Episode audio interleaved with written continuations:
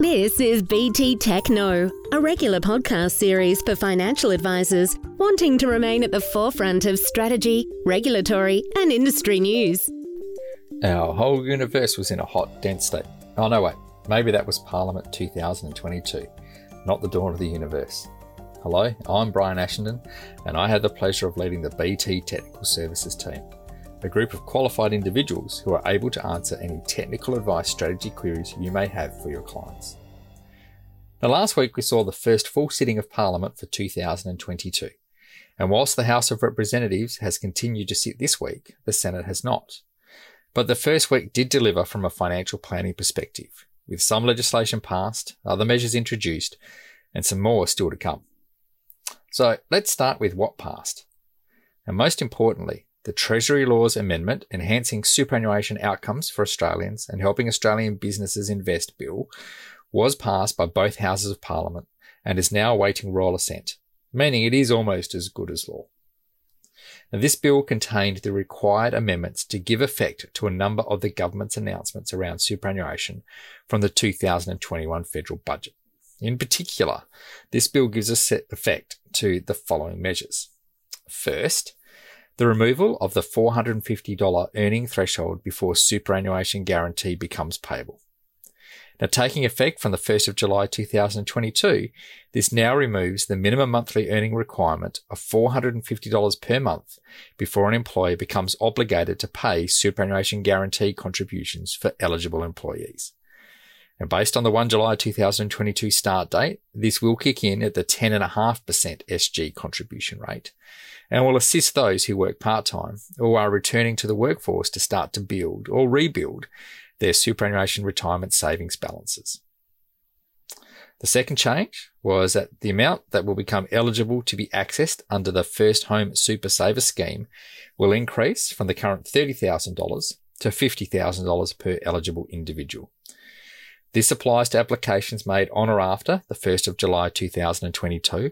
So for those clients actively looking for a home at the moment and hoping to access some of their super to apply towards the deposit, they'll need to ensure any application is held off until the 1st of July.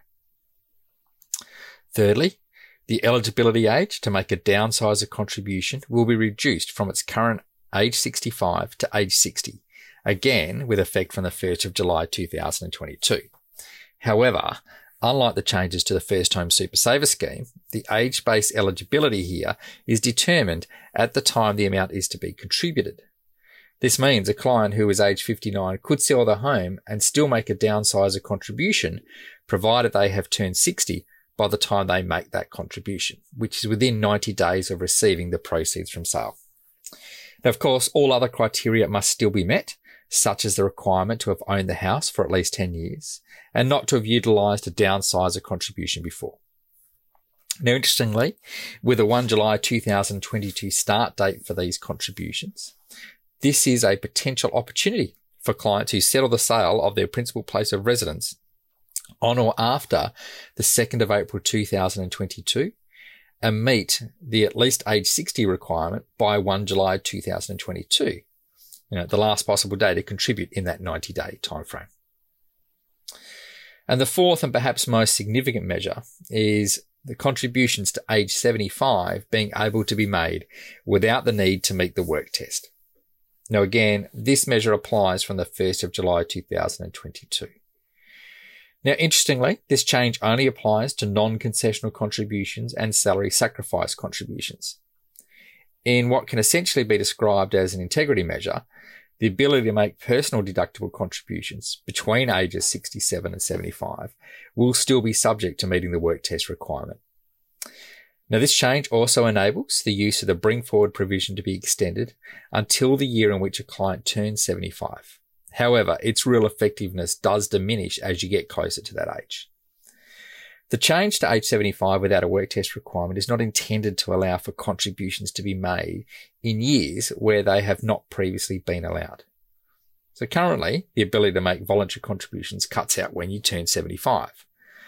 So under the new rules, there is no ability to Im- invoke that bring forward rule really in the year you turn 75. You can just make the normal annual contribution. In the year the client turns 74, they could potentially make a two year bring forward contribution, which typically resents the total of the annual contributions that they could have made in that year and the next. And the ability to make a three year bring forward contribution therefore essentially ceases in the year the client turns 73. Now, whilst these legislative changes have been made, it is important to remember that we will also still need to see changes to the relevant regulations in the superannuation law. For example, the changes I mentioned around contributions to age 75 have been made to the tax nature of those contributions, so whether deductible or not, and when an excess contribution liability arises, which it doesn't where the bring forward opportunity has been properly invoked. The actual rules around the work test requirements are actually contained in the superannuation regulations, and we have not yet seen those changes made. However, there is no reason to believe this will not occur before the 1st of July this year, even with a federal election to occur in the interim. Now, one change from the 2021 budget that we are yet to see amending legislation introduced for is the ability to wind back certain legacy pensions, particularly those run from self-managed superannuation funds.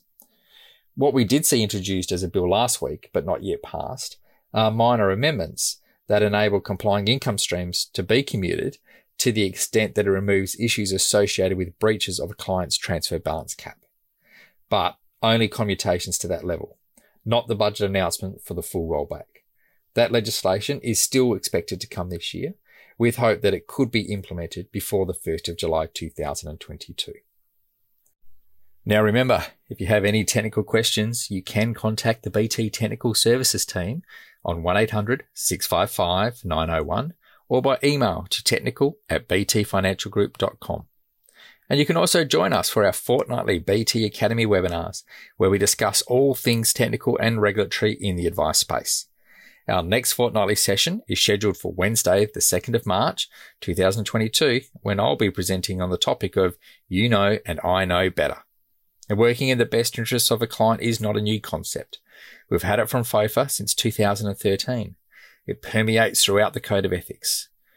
We hear it's not all about cost, but what does it really mean? So in this session, we'll delve into what best interest means from a legislative, ethical, and fiduciary perspective. We'll show how best interest doesn't mean the best or the cheapest, and alternative options that can show how you can put your client in a better position. To register for that session, which we expect to be accredited for one ethics CPD point, head to www.bt.com.au forward slash professional and follow the links to the BT Academy webinar series. There, you can also view our previous webinars on demand, and all sessions are accredited for CPD purposes. Until next time, bye for now. BT Tech knows, and now you know. Join us next time to keep ahead of the curve for strategy, regulatory, and industry news. This podcast has been developed for financial advisor use only and provides general information only. It does not take into account any particular individual's objectives, financial situations, or needs.